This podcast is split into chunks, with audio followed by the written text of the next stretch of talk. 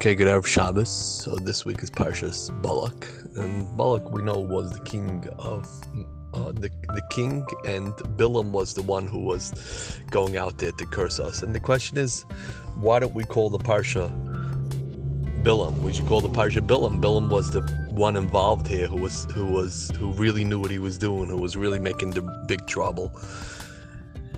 And one of the answers to the question there i'm sure there are hundreds and thousands and maybe millions of answers to this question but maybe one of the answers to the question are that it's the contrast Balak is really the contrast the Yetzer Hara to Yetzer Tov that means the evil inclination with the positive inclination. That means that the Yetzer Hara always wants things to happen right away.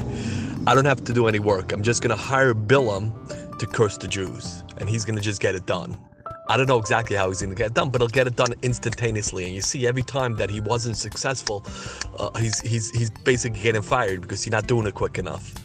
So that's the Yetzer Hara. The Yetzer Hara to us oftentimes is I want to get this something done instantaneously. I don't want to put in the work that has to happen. I don't want to make it make it happen slowly or whatever it is. I want I need it to happen right away.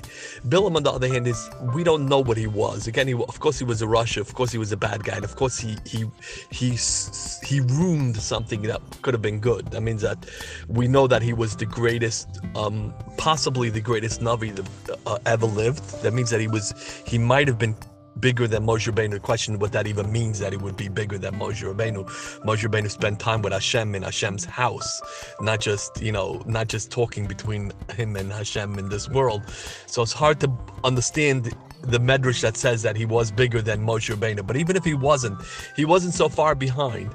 But he also understood that you have to bring karbanos, you have to bring uh, you have to bring animals to Hashem, and so on and so forth. So stance, there's a process involved, and that's a big difference between between between between the the person that understands that it, it's a process of relationship with Hashem. That means that we all uh, there's not one person in this whole entire universe that doesn't have a relationship with Hashem. If you don't have a relationship with Hashem, you're not living because it means you're not breathing. Hashem is making you breathe. That's part of the system. I never thought about breathing. Hashem's making me breathe, and that's the way it is. So the idea is that every single human being has a relationship with Hashem. But what happens is some people, oftentimes, what they want is when I'm in trouble, I want Hashem to help me out. When I'm not in trouble, okay, I'm not, you know, uh, uh, you know, I'll pray to Him, you know, to bring myself closer to Him, maybe once every few months or whatever it is. Uh, I'll, I'll do, I'll, I'll, smile at Him maybe once a day. And God forbid, there are even people that pray three times a day that don't, don't have a relationship with Hashem. What does that mean? That means when they go into shul, they may feel like for a couple of moments they have a relationship with Hashem, but the rest of the day, the rest of their life is not involved with with Hashem.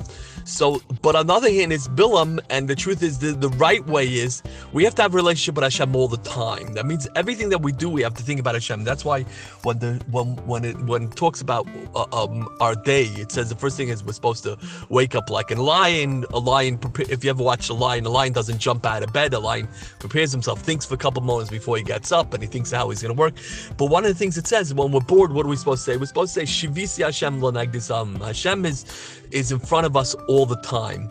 And the truth is, I was I was somewhere this week with somebody, and I, I was bored, so I was thinking about Shavisa Hashem and and and it, and it, and and what I realized was that it's not something that we say because we're trying to train ourselves that Hashem is in front of me all the time. It's I'm not trying to train myself. What I'm trying to do is hakara is to notice, to realize that Hashem's with me all the time. There's a difference because the difference is a guy who trains himself, that means that I don't have the muscles yet to lift whatever it is that I'm training to do.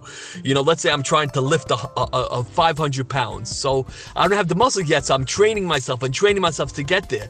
This is not Shavis Hashem Samba, realizing that Hashem is in front of me all the time. It's not a training. I don't need training. He is there all the time. I just have to notice that Hashem is in front of me all the time.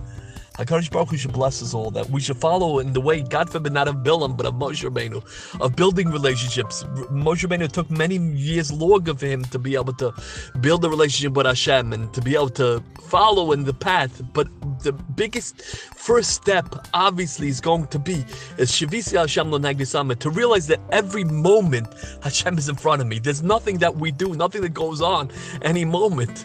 It, it, nothing goes on except for uh, what HaKadosh Baruch Hu wants at any specific moment. Hakadosh Baruch Hu should bless us all to have a really amazing Shabbos. And the three weeks that are going forward, it should be on. There's 21, 22 days of negativity, chas v'shalom.